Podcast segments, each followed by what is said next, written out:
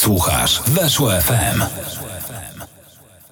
Dzień dobry, dzień dobry. Audycja TSW melduje się na antenie Weszło FM. Przed mikrofonem Kamil Kania. Kłaniam się Państwu i bez zbędnych wstępów przedstawiam gościa, a gościem moim, ale przede wszystkim Państwa jest dzisiaj dyrektor sportowy Wisły Kraków Tomasz Pasieczny. Dzień dobry.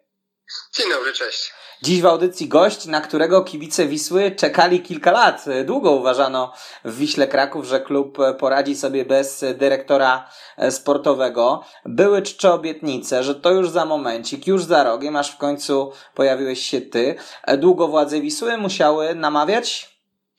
Co, to jest też tak, że paru dyrektorów sportowych po drodze w tej Wiśle było Jasne, że nie w ostatnim roku, ale ja sam parę nazwisk pamiętam, więc to nie jest tak, że bardzo długo dyrektora nie było w klubie. E, to jest jedna rzecz. A propos namawiania, no, toczyliśmy sobie jakieś rozmowy przez jakiś czas. E, zazwyczaj nie dzieje się to z dnia na dzień, więc tutaj e, nic, że tak powiem, dziwnego w tym nie było, że powiedzmy nie były to bardzo krótkie rozmowy. Natomiast nie wiem, czy to była taka kwestia namawiania, czy bardziej jakichś rozmów, negocjacji, docierania się. Ja się będę spierał z tymi y, dyrektorami sportowymi, bo sam pamiętam Jarosława Królewskiego, który przekonywał mnie, że dyrektor sportowy Wiśle jest niepotrzebny, bo równie dobrze można prowadzić dobrą politykę transferową bez dyrektora sportowego. Jasne, że można. To jest trochę kwestia podziału kompetencji wewnątrz klubu. Są kluby, które w teorii nie mają dyrektora sportowego, a po prostu te kompetencje dyrektora sportowego są jakoś podzielone, gdzie to działa. Są kluby, w których, w których powiedzmy funkcję dyrektora sportowego sprawują inne osoby na trochę inaczej nazwanych stanowiskach. Natomiast to troszeczkę zależy od, yy, nie chcę powiedzieć wizji, bo to za duże słowo, ale po prostu od wewnętrznej organizacji. I ja znam, jestem w stanie sobie wyobrazić kluby, które będą fajnie funkcjonowały bez tego dyrektora sportowego. To, to jest jak najbardziej możliwe, tego nie będę negował. Mhm. No, ja też się zgadzam, że można, natomiast gorzej jak i nie ma dyrektora sportowego i nie bardzo widać e, wizję. E, nie obawiałeś się trochę, jak zareagują kibice na byłego dyrektora sportowego Krakowi, znając klimat tego miasta? Jakoś nie specjalnie. To też jest tak, że ja w okolicach Wisły czy Wisły zawsze miałem wielu znajomych. E, nawet jak zaczynałem pracować w Krakowie, to gdzieś tam zostałem poznany z paroma pracownikami Wisły i gdzieś tam się trzymaliśmy, czy tam trzymamy do dziś. E, więc to jest troszeczkę tak, że ja byłem w stanie sobie czy wybadać te nastroje, czy po prostu wiedziałem, jakie są i szczerze mówiąc, jakby to, o czym wielu mówi, czy o co pyta, jakby w żadnym stopniu do mnie nie doszło i tak szczerze mówiąc, wydaje mi się, że to jest przynajmniej na chwilę obecną problem czysto wirtualny. Mhm.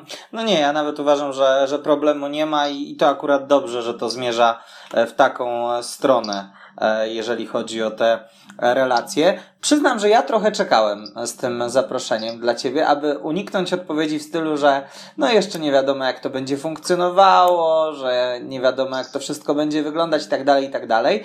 Natomiast część kibiców sugerowała, że władze Wisły nie będą chciały przekazać takiej realnej władzy, możliwości samodzielnego decydowania o polityce sportowej klubu. Więc tak na początek, jak to jest z byciem dyrektorem sportowym Wisły Kraków ile tak naprawdę może dyrektor sportowy w Wiśle? Trzeba sobie powiedzieć o dwóch rzeczach, tak? Czyli, bo jedną rzeczą są, nazwijmy to, decyzje w szeroko pojętym pionie sportowym, mhm. E, a czym innym jest oczywiście struktura organizacyjna klubu, no i trzeba, każdy musi sobie zdawać sprawę, że nade mną jest zarząd, a nad zarządem jest rada nadzorcza, więc to oczywiście jest tak, że y, gdzieś tam te decyzje, no siłą rzeczy muszą być akceptowane wyżej, no bo tak jest skonstruowany klub piłkarski i tak zawsze będzie i tak będzie w każdym klubie. Aha. Więc to jest jedno, tytułem wyjaśnienia. Natomiast yy, nie mogę narzekać tak naprawdę na teraz, yy, że tak powiem, zacząłem sobie działać, zacząłem sobie działać, wydaje mi się mniej więcej tak jak chcę i, i idziemy, idziemy w tę stronę, idziemy w tym kierunku. Mam tutaj w tych działaniach pełne wsparcie. Oczywiście to jest wsparcie w ramach realiów finansowo-organizacyjnych, bo sobie z tego musimy zdawać sprawę. E, natomiast tutaj no złego słowa nie mogę powiedzieć. Na razie idziemy w jednym kierunku wspólnie i mamy nadzieję, że dojdziemy tam, gdzie chcemy.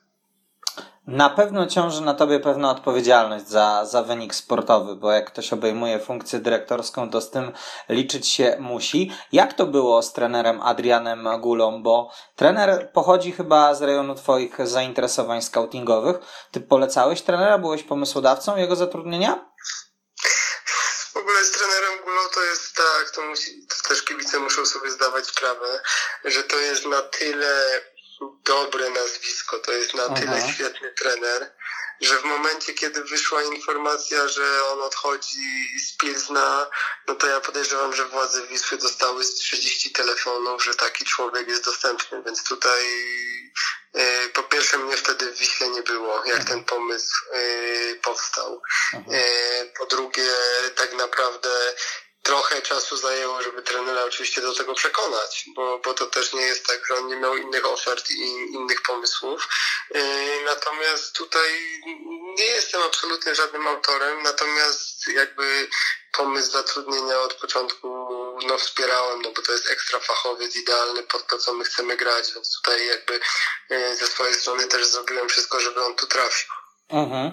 No Adrian Gula to bez wątpienia świetny fachowiec, ja go pamiętam jeszcze z Żyliny, pamiętam wiele przymiarek do, do Lecha Poznań, do Legii Warszawa, ale zastanawiam się, no właśnie, świetny fachowiec, rozchwytywany, to czym go przekonaliście? No wtedy jeszcze bez ciebie, ale, ale jako klub.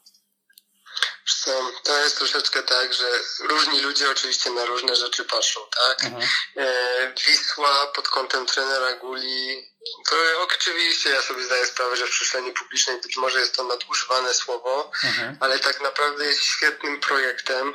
Jest klubem, który można zbudować, który nie oszukujmy się na możliwości i potencjał klubu jest w tej chwili dość nisko, więc tutaj jest fajne, fajna przestrzeń, żeby budować.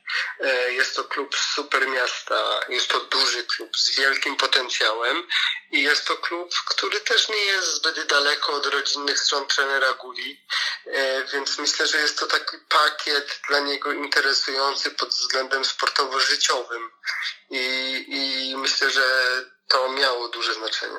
Mhm. No, trudno nie odnieść wrażenia, że trener Gula jest y, dogmatykiem, jeśli chodzi o swoją filozofię futbolu.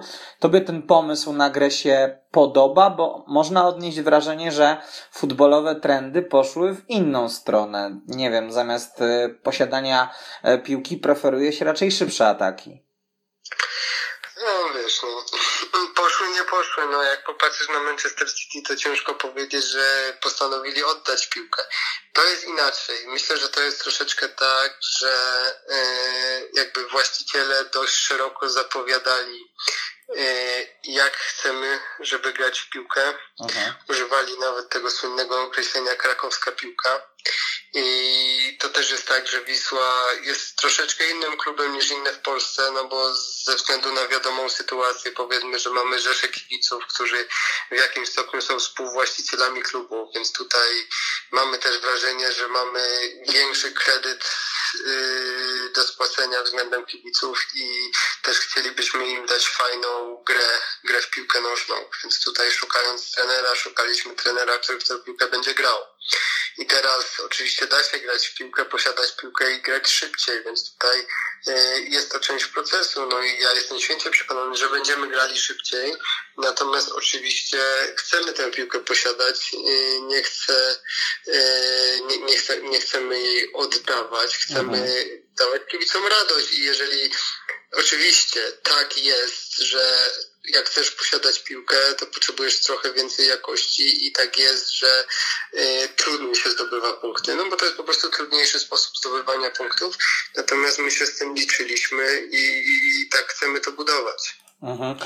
Bo mm, a propos tej krakowskiej e, piłki, to, to już było na, na takim briefingu, tuż po tym jak objąłeś oficjalnie e, te, te funkcje. Natomiast czy dostrzegasz, obserwując treningi, czy rozmawiając z trenerem u niego, jakiś plan B albo alternatywę? Bo kilka tygodni temu Wisła bardzo odważnie zagrała w Poznaniu, ale efektem była porażka 0 do 5, która spokojnie mogłaby być wyższa, gdyby Lech w pewnym momencie nie uznał, że nie ma się co już męczyć. No, było słychać u kibiców narzekania, że czasami warto dostosować tę taktykę jednak do rywala. Co może to głupio zabrzmi, ale ten mecz w Poznaniu e, to jest taki dla mnie ideal, idealny papierek lakmusowy.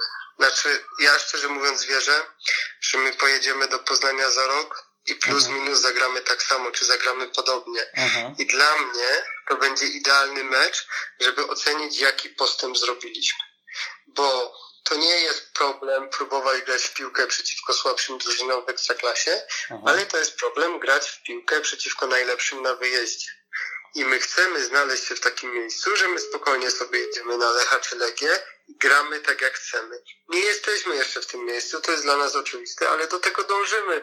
I niestety takie mecze Niestety, no bo wynik był jaki był i oczywiście żaden z nas nie chciałby, żeby taki wynik kiedykolwiek się powtórzył, ale takie mecze dają nam też lekcje co należy zmienić, jak, żeby do tego punktu dojść. I szczerze mówiąc, w tej chwili tak go traktujemy. I to oczywiście można pojechać na Lecha i zamurować wszystko i to nie jest problem i można nawet powalczyć o jakiś ok wynik, ale my byśmy chcieli się rozwijać jako drużyna i no, myślę, że to widać, że nie wybraliśmy najłatwiejszej ścieżki. Czy ona będzie skuteczna, to oczywiście okaże się za chwilę, ale zdawaliśmy sobie sprawę, jaka to jest ścieżka. Mhm. Dopytuję, bo ja bardzo lubię, jak drużyna czy szerzej klub ma pewną tożsamość, ale jak nie idzie to w parze z wynikiem sportowym, to czasami trudno władzom klubu zachować cierpliwość. Ty możesz zadeklarować, że bez względu na wyniki na wiosnę Adrian Gula dalej będzie pracował w Wiśle, będzie miał ten czas, aby wdrażać ten swój styl? Oczywiście. Okej, okay, to taka deklaracja mi się bardzo e, podoba. Pewnie nie zdradzisz mi konkretnego celu Wisły Kraków na ten sezon, jeżeli chodzi o jakieś miejsce w tabeli, ale czy trenerowi taki konkretny cel, konkretne miejsce w tabeli, plan minimum klub e, postawił? Wiesz co, to, to troszeczkę jest tak, że yy, nie mamy napis, nie mamy jakiejś tablicy, na której jest napisana na przykład jakaś cyfra, strzelam, piąte, ósme, mhm. dwunaste miejsce. Nie mamy czegoś takiego między sobą w naszych rozmowach oczywiście my wiemy do czego dążymy i wiemy, że to nie jest ten sezon, kiedy to osiągniemy, więc mówiąc krótko, w tym sezonie chcielibyśmy osiągnąć dwie rzeczy. Chcielibyśmy grać ciekawiej, efektywniej i chcielibyśmy być oczywiście wyżej w tabeli niż w zeszłym sezonie.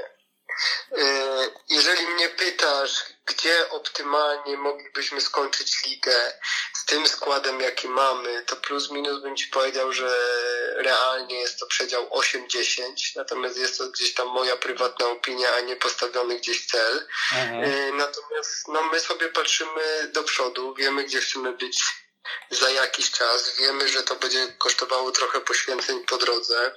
Mhm. Straciliśmy już punkty przez takie poświęcenia, e, no ale, ale, ale idziemy po to i w tym sezonie, mówiąc krótko, chcemy być wyżej niż w zeszłym im wyżej, tym lepiej, to wiadomo.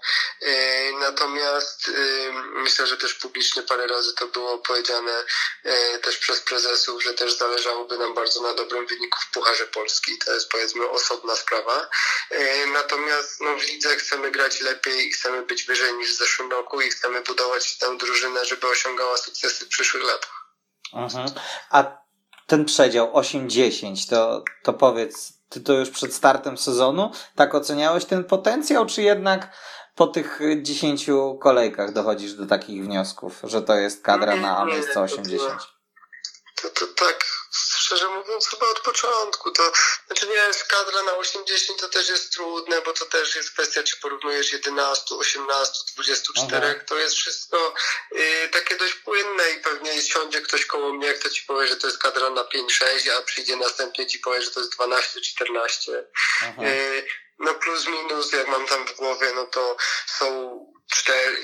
To, to jest też gdzieś tam jakieś moje odniesienie w głowie do kadry, do finansowych możliwości, do paru innych spraw.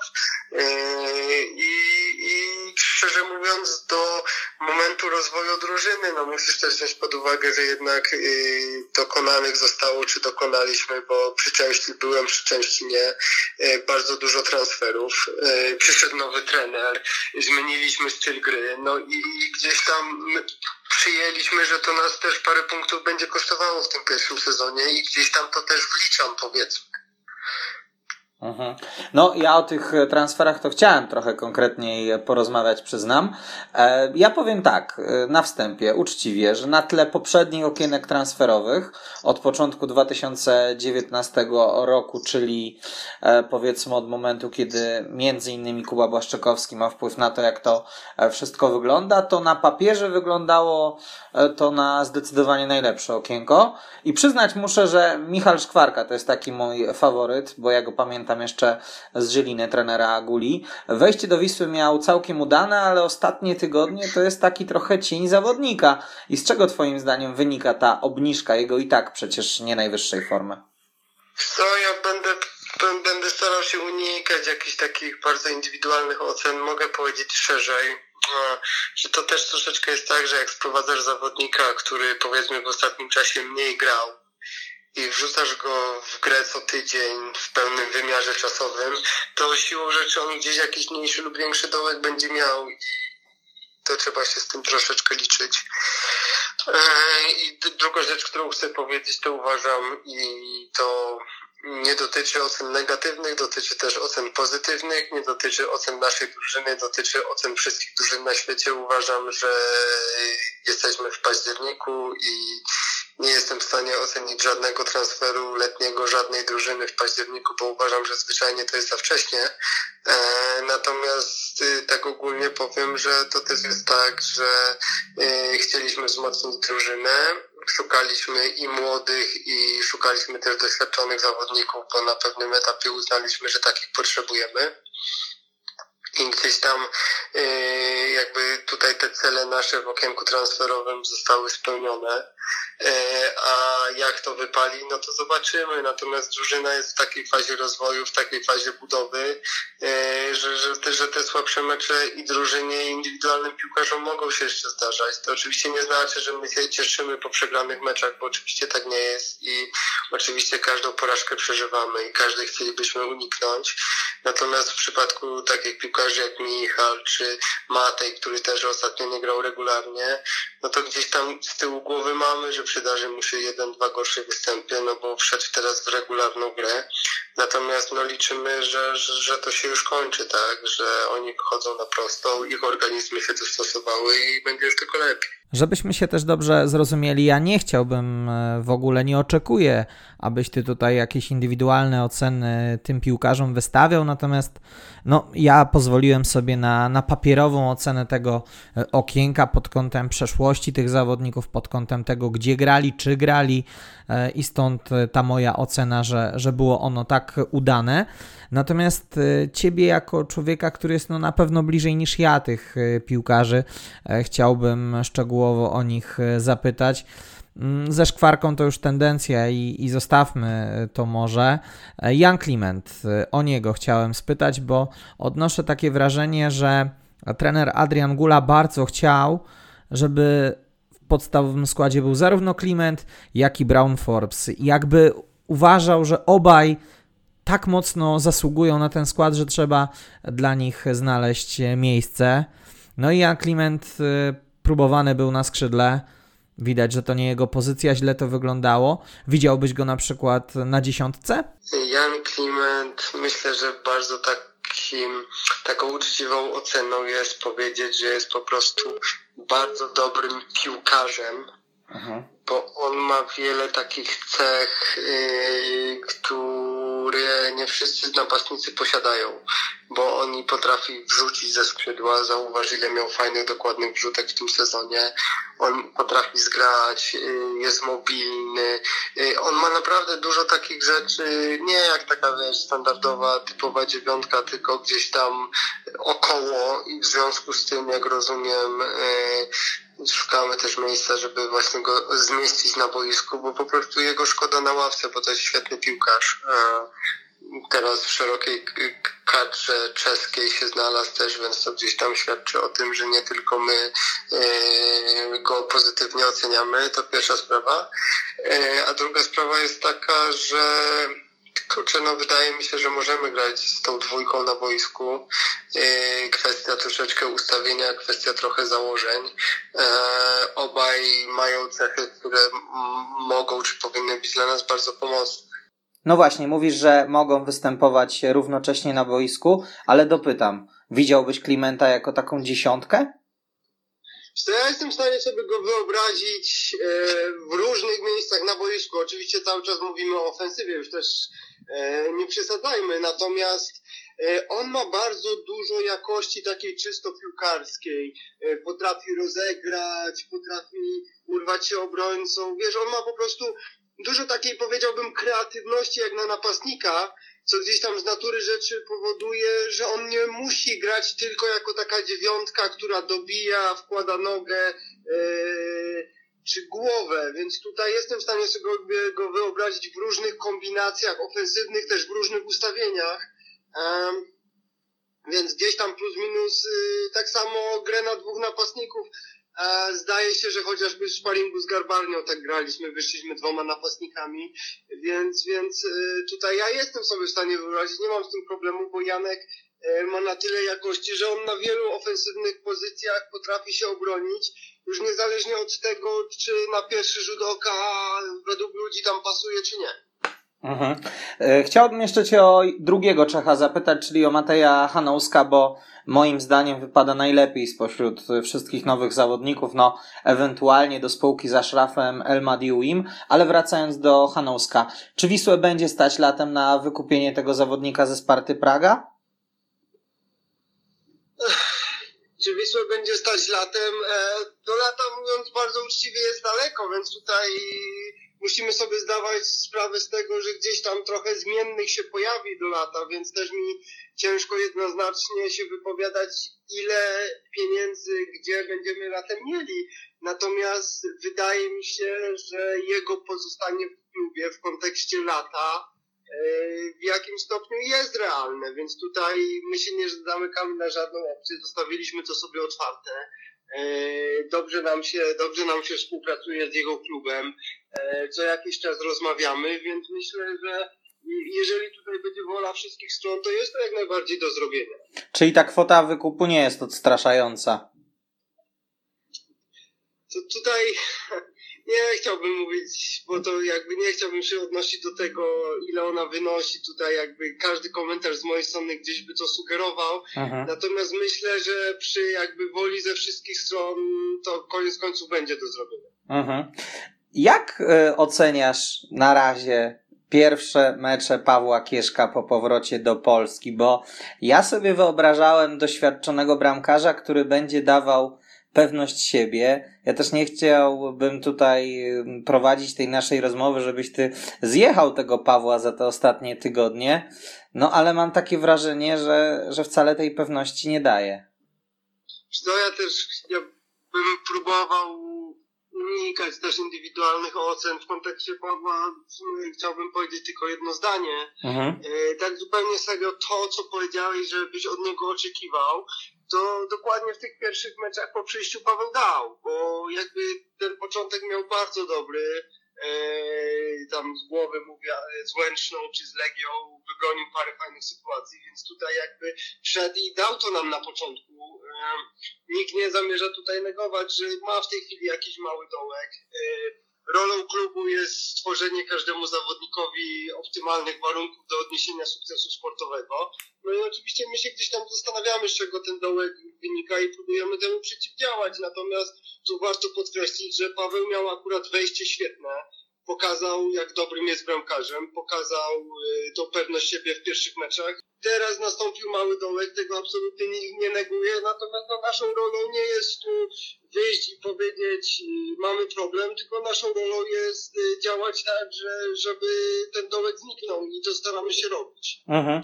No bo ja patrzę teraz na, na Mikołaja Biegańskiego z perspektywy i po prostu zastanawiam się, czy nie jest jednak ciekawą opcją wrócić do, do tego, by on bronił, bo choć jemu się zdarzały błędy, no ale on ma, on jest w takim wieku, że, że te błędy to będą mu się jeszcze długo zdarzały, a, a jakości też pokazał sporo. Temat, na rozmowę na temat tego, kto ma, kto ma grać w 11, to mnie nigdy nie naciągniesz. Ja mogę tylko powiedzieć, że z perspektywy pionu sportowego e, my się tak naprawdę cieszymy, że mamy, mamy bardzo solidnych bramkarzy i tak naprawdę rywalizacja na każdej pozycji jest dla nas ważna i uważamy, że długofalowo będzie e, tak naprawdę powodowała wzrost umiejętności i formy tych piłkarzy i, i tak naprawdę cieszymy się z tego, że mamy zawodników, którzy rywalizują o tą jedenastkę tak to powinno wyglądać. Za nami półmetek rundy jesiennej. Gdzie widzisz największe deficyty drużyny? Inaczej mówiąc, które pozycje będą miały zimą transferowy priorytet? Tutaj nie, nie oszukujmy się, bo to też trzeba nazywać sprawy po imieniu. Dużo, jeżeli chodzi o nasze zimowe możliwości, będzie zależało od tego, czy ktoś odejdzie. E, bo też kadra jest szeroka i to myślę, że każdy kibic daje sobie sprawę, że jak na możliwości takiego klubu, no to posiadamy szeroką kadrę. A więc tutaj jakby po części uzależniamy ruchy przychodzące od ruchów wychodzących. I też mówię tu tylko wyłącznie o sprzedaży. E, natomiast jakby mamy określone oczywiście pozycje, na których byśmy się chcieli wzmocnić, e, ale o tyle za wcześnie o tym mówić, że bardzo wiele będzie zależało od tego, kto odejdzie i kiedy. I dopiero wtedy będziemy sobie mogli pozwolić na jakieś konkretniejsze ruchy, bo nie jest naszym celem w żadnym stopniu cokolwiek uzupełniać, jest naszym celem tylko i wyłącznie wzmacniać tę drużynę w tej chwili, e, bo kadra jest szeroka, wyrównana, więc tutaj trzeba wzmocnić, nie uzupełnić. Wiśle Kraków bardzo, ale to bardzo brakuje transferowego success story, czyli przykładu młodego piłkarza sprzedanego za względnie niemałe pieniądze, który poradził sobie w zagranicznym klubie z lepszej ligi. Otrzymujesz zapytanie o wiślacką młodzież, bo chciałbym Cię spytać, kto z tych młodzieżowców Wisły ma Twoim zdaniem największą szansę, aby wyjechać i sobie poradzić? Co akurat jestem w o tyle fajnej sytuacji, że tutaj klub przez ostatnie lata zadbał o to, żeby tej młodzieży było dużo. My oczywiście w jakim stopniu będziemy chcieli tę politykę prowadzić dalej, to znaczy jeżeli będą jakieś okazje, perełki na rynku, to będziemy chcieli po nich sięgać. E, I tak naprawdę jak się przyjrzysz naszej kadrze, to praktycznie na każdej pozycji jest jakiś młody Polak, czyhający czy walczący o grę. E, docelowo mamy nadzieję piłkarz pierwszej jedenastki ekstraklasy, który się będzie wyróżniał. Aha i który gdzieś tam kiedyś będzie rozwijał karierę za granicą. E, więc tutaj ja byłbym nie fair wobec tych chłopaków, gdybym wybrał jednego czy dwóch, natomiast chciałem tutaj podkreślić, e, że jesteśmy w o tyle fajnej sytuacji, że tych chłopaków mamy praktycznie na każdej pozycji. E, będziemy chcieli im dawać szansę, bo na nią zasługują, czy to najpierw poprzez wypożyczenia, czy już grę w ekstraklasie. No i jak popatrzeć na naszych młodzieżowców, to paru już zagrało. E, są jeszcze tacy, którzy czekają, są tacy, którzy rozwijają się na wypożyczenia. E, tutaj bym powiedział, że mamy taką nawet małą kolejkę do gry. Mamy z kogo wybierać i to nas bardzo cieszy. No to skoro ty nie chcesz personalnie, to ja zapytam personalnie, bo wahania formy u młodzieży to jest dość powszechna sprawa, jasne. E, natomiast u większości tych młodych piłkarzy w Wiśle to wygląda tak, że jest kilka przebłysków, a potem niestety wpada to wszystko w marazm i e, przeciętność, o ile w ogóle łapią minuty. Patrzę na Piotra Starzyńskiego, który był największym odkryciem i chyba jedynym plusem kadencji Petera Chybali. On w dwóch ostatnich meczach poprzedniego sezonu zagrał więcej minut niż w dziesięciu kolejkach tych rozgrywek. Ale to w ogóle, wiesz, to, to totalnie się tym nie przejmujemy, jest dla nas to totalnie normalne i oczywiste E, że Piotrek jest na takim etapie swojej kariery, w takim wieku, że po tym jak nagle zaczął grać i grał dużo, no to gdzieś tam przyszedł jakiś tam mały dołek fizyczny. Weź pod uwagę, że on akurat w przygotowaniach przed sezonem też praktycznie wszystko grał. E, strzelał bramki, miał asysty. Więc tutaj jakby nikt z nas się nie przejmuje tym, że Piotrek w tej chwili nie gra, bo wiemy, że zaraz będzie grał i będzie grał regularnie. E, i ma też powołania. Dzisiaj, gra w, dzisiaj będzie prawdopodobnie grał w kadrze U19, e, więc tutaj wszystko przebiega jak należy. Absolutnie przez myśl nam nie przeszło, że coś się dzieje źle z rozwojem Piotrka. Piotrek jest w rozwoju, bym tak powiedział przed innymi chłopakami z jego rocznika, zaraz pewnie znowu zacznie regularnie grać. Tutaj wszystko, wszystko jest jak należy.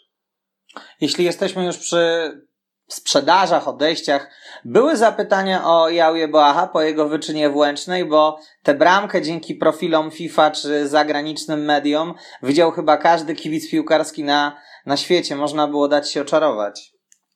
To akurat jest ciekawa anegdotka, bo w kontekście Jawa ja nie ukrywam jako klub zresztą, że jakieś zapytania y, raczej mniej niż bardziej konkretne, czy tam powiedzmy w miarę konkretne oczywiście się pojawiały e, w tym okienku. E, natomiast akurat, bo wszyscy pytają o, to, o tę bramkę z Łęczną, to akurat po Łęcznej absolutnie nic się nie pojawiło. To albo przed, albo dużo po, więc tutaj takiego efektu nie było. Natomiast no nie ukrywajmy, że ja gdzieś tam jest w orbicie zainteresowań wielu klubów i, i, i tak będzie. Aha. Swego czasu można było usłyszeć, że powstanie w Wiśle taka instytucja scoutów online. To jest nadal aktualne? E, wiesz to, jak rozumiem, że to było jakiś czas temu, bo ja teraz mi się trudno e, odnieść bezpośrednio e, do tego, jakby to miało tamtej informacji. E, jakby my sobie prowadzimy scouting e, w tej chwili, plus minus tak jak wyglądał do tej pory, z malutkimi zmianami. E, jest paru chłopaków, którzy podejrzewam, że troszeczkę na tej zasadzie zaczynali, bo to był wolontariat, w tej chwili są już na jakichś etatach. A być może będziemy starali się kogoś znowu dołożyć na wolontariat, no bo nam popsy przeszli z wolontariatu na stałe etaty, więc pewnie to jest coś zbliżonego do tego, o czym mówisz. E, natomiast nie będę ukrywał, że jakiś jeszcze sobie nie zdecydowałem kiedy i jak to będziemy robili, e, no bo troszeczkę się rzuciliśmy w wir e, budowy tej drużyny rozwoju i gdzieś tam to muszę usiąść na chwilę, przemyśleć i będziemy działali. Za Wisłą trzy porażki ligowe z rzędu, teraz wyjazd do Zabrza, tam też nikt nie odda punktów za darmo, a wasza przewaga nad strefą spadkową to już e, tylko cztery punkty. Spoglądasz e, często w tabelę, czy na tak wczesnym etapie sezonu przy nowym trenerze nie przywiązujesz do niej dużej wagi? Nie przy, ja osobiście nie przywiązuję do niej wagi. Wiadomo, że nikt nie chce przegrywać, wiadomo, że każda porażka nas boli, to myślę, że tego nie muszę kibicom tłumaczyć. E, natomiast absolutnie, zupełnie serio, jakbyś mnie zapytał, ile mamy punktów przewagi nad strefą spadkową, to bym ci nie powiedział, bo, bo, bo pewnie widziałem tabelę, ale po prostu jakby nie na to teraz patrzymy. I, i tyle tutaj. Oczywiście zaczęliśmy sezon, y, zaczęliśmy go plus minus średnio, nie zaczęliśmy go źle. E, natomiast w tym, na tym etapie rozwoju, na którym jesteśmy, na tym etapie budowy drużyny i na tym etapie zmiany stylu gry, no zdajemy sobie wszyscy sprawę, że to musiało trochę kosztować i nas kosztuje, ale tutaj myślę, że każdy plus minus był na to przygotowany. Na koniec chciałbym wyjść szerzej w naszych rozważaniach. E, masz doświadczenie z roli dyrektora sportowego w Polsce, masz doświadczenie we współpracy z działami sportowymi klubów zagranicznych. Dlaczego w Polsce jest tak mało dyrektorów sportowych i dlaczego tak często oni się zmieniają, nie mogąc wprowadzić swojej długofalowej wizji. Ja patrzę na Niemcy, ich stosunek, ich szacunek do instytucji dyrektora sportowego, który ma narzędzia, odpowiada za całość projektu sportowego i przecieram oczy mówiąc, wow, tak można? Czemu tam można, a kilkadziesiąt kilometrów na wschód już nie? Ja myślę, że już coś podobnego parę razy mówiłem. Myślę, że to trochę sprowadza się do tego, że um, jakby w wielu klubach nie ma zrozumienia dla roli dyrektora sportowego. E, myślę, że są kluby, w których e, właściciele, prezesi nie chcą tej części sportowej zwyczajnie oddawać komuś innemu. Aha. E, myślę, że jest to gdzieś tam w wielu klubach po prostu kwestia jakiejś decyzyjności struktury i zaufania i biorąc pod uwagę, że nie ma jakby zrozumienia dla tej pozycji dyrektora sportowego, to nie ma na tej samej zasadzie zrozumienia dla procesu e, weryfikacji jego pracy, bo ty mówisz o tych częstych zmianach. Bo właśnie problem polega na tym, że weryfikacja takiej pracy dyrektora sportowego, no to pomijając jakieś sytuacje, gdzie on naprawdę jakieś spektakularne rzeczy zawali po drodze, no to jeżeli nic takiego się nie dzieje, no to taka weryfikacja powinna trwać długo, zwyczajnie, no bo na efekty jego pracy trzeba poczekać. E, więc skoro nie ma zrozumienia, to nie ma zrozumienia dla tej weryfikacji i ta weryfikacja następuje za szybko i, i dlatego tak, tak uważam przynajmniej. A długo jakbyś to określił w liczbie lat, sezonów? To też bym to też trochę oczywiście zależy od A projektu i B tego, jakie cele są przed dyrektorem postawione. Mhm. Natomiast y, no tak naprawdę uczciwie, no to takie pierwsze poważne efekty, y, już też pomijam powiedzmy kwestię akademii, bo myślę, że tutaj to są raczej dłuższe perspektywy. Natomiast jeżeli chodzi o budowę pierwszego zespołu, jakieś rozwój drużyny, czy tam rozwój całego klubu pod względem sportowym, to myślę, że to jakieś absolutne minimum to są dwa lata, ale to, to może troszeczkę zależeć oczywiście, ale gdzieś tam po mojemu to są dwa lata. Nie mogę nie zapytać byłego pracownika Arsenalu o Arsenal. Ostatnio wyniki są dużo lepsze, no ale start sezonu to był taki na poziomie drużyny z Championship, która trochę przypadkowo awansowała do elity. Trochę przykro się patrzy na marazm klubu, który przez pierwsze kilkanaście lat XXI wieku był regularnie w top 4 Premier League. Wiesz co, to znowu jest, mam wrażenie, kwestia perspektywy, no bo oczywiście start był fatalny, pomijając fakt, że tam e, terminarz nie był zbyt dobry, e, natomiast no to jest znowu kwestia perspektywy. Masz cztery czy tam pięć następnych spotkań, E, jedną bramkę straconą, tak, cztery wygrane i to znowu ci mówi, że może bez sensu gadać o tych pierwszych trzech meczach, może trzeba chwilę poczekać i zobaczymy, czy to się nie zmieni. Więc tutaj e, myślę, że w ostatnim okienku postawiono na budowę drużyny na przyszłość. Pytanie, kiedy odpali to na oczekiwanym przez kibiców poziomie, bo być może nie od razu czy to jest dobra droga, czy to tak naprawdę nie chodziło o to kibicom, żeby odbić się już teraz, a nie za rok czy dwa, no to jest inna sprawa. Natomiast nie wyciągałbym żadnych wniosków z pierwszych trzech spotkań i na tej samej zasadzie nie wyciągałbym żadnych wniosków z następnych pięciu. Yy, natomiast mam wrażenie, że coś w drużynie zaskoczyło, no bo staram się te mecze oglądać. A czy mam dobre wrażenie, to się przekonamy za kolejnych kilkanaście spotkań tak naprawdę. A jeśli chodzi o Arsenal, to czy tam e, miałeś jakiegoś zawodnika, którego polecałeś albo którego pilotowałeś i, i jesteś teraz dumny, że on tam jest? To miałem kilku, którzy gdzieś tam po negocjacjach nie trafili mhm. i tutaj bardziej jestem a, nawet nie rozżalony, bo to jest niewłaściwe słowo. Natomiast wolałbym, żeby trafili, tak to ujmę. Ale musimy pamiętać o tym, że tak naprawdę gdzieś tam, jeżeli ja sobie rekomenduję piłkarzy z mojego rynku, czy teraz moi skauci, których mamy też czasem geograficznie podzielonych, rekomendują piłkarzy ze swoich rynków, no to gdzieś tam później oni są porównywani do innych piłkarzy z innych rynków i są podejmowane decyzje i sportowe, i biznesowe, tak? Więc tutaj no czasem po prostu zwyczajnie bazują, pracując na danym rynku, Y, nie jest trudno polecić piłkarza do klubu, ale jest tak naprawdę trudno doprowadzić taki transfer do końca, bo jest bardzo dużo zmiennych. A była jakaś taka polityka mm, ograniczenia wiekowego przy tych zawodnikach? To nie, jakaś taka pisana czy głośna nie. Y, to jest też tak, i to też warto powiedzieć na przykładzie Wisły teraz, że e, są momenty w budowie drużyny, kiedy jest potrzeba zawodników o określonym wieku, doświadczeniu.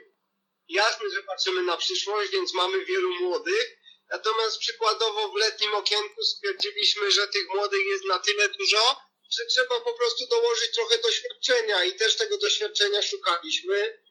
E, I tak troszeczkę jest w cyklu rozwoju każdej drużyny, że te jakby limity wiekowe, te mm, grupy wiekowe, których szukamy, no mogą się różnić z okienka na okienko w zależności od tego, e, jak definiujemy nasze potrzeby na daną chwilę, jak je trener definiuje. To takim londyńsko-krakowskim wątkiem e, kończymy dzisiejsze spotkanie. Tomasz Pasieczny, dyrektor sportowy Wisły Kraków, moim Państwa gościem w audycji TSW. Dziękuję za poświęcony czas. Dzięki serdeczne, pozdrawiam. My również serdecznie pozdrawiamy i to by było na tyle, drodzy Państwo, jeżeli chodzi o program TSW na antenie Radia Weszło FM. Za wspólnie spędzony czas dziękuję pięknie Kamil Kania. Do usłyszenia. Słuchasz Weszło FM.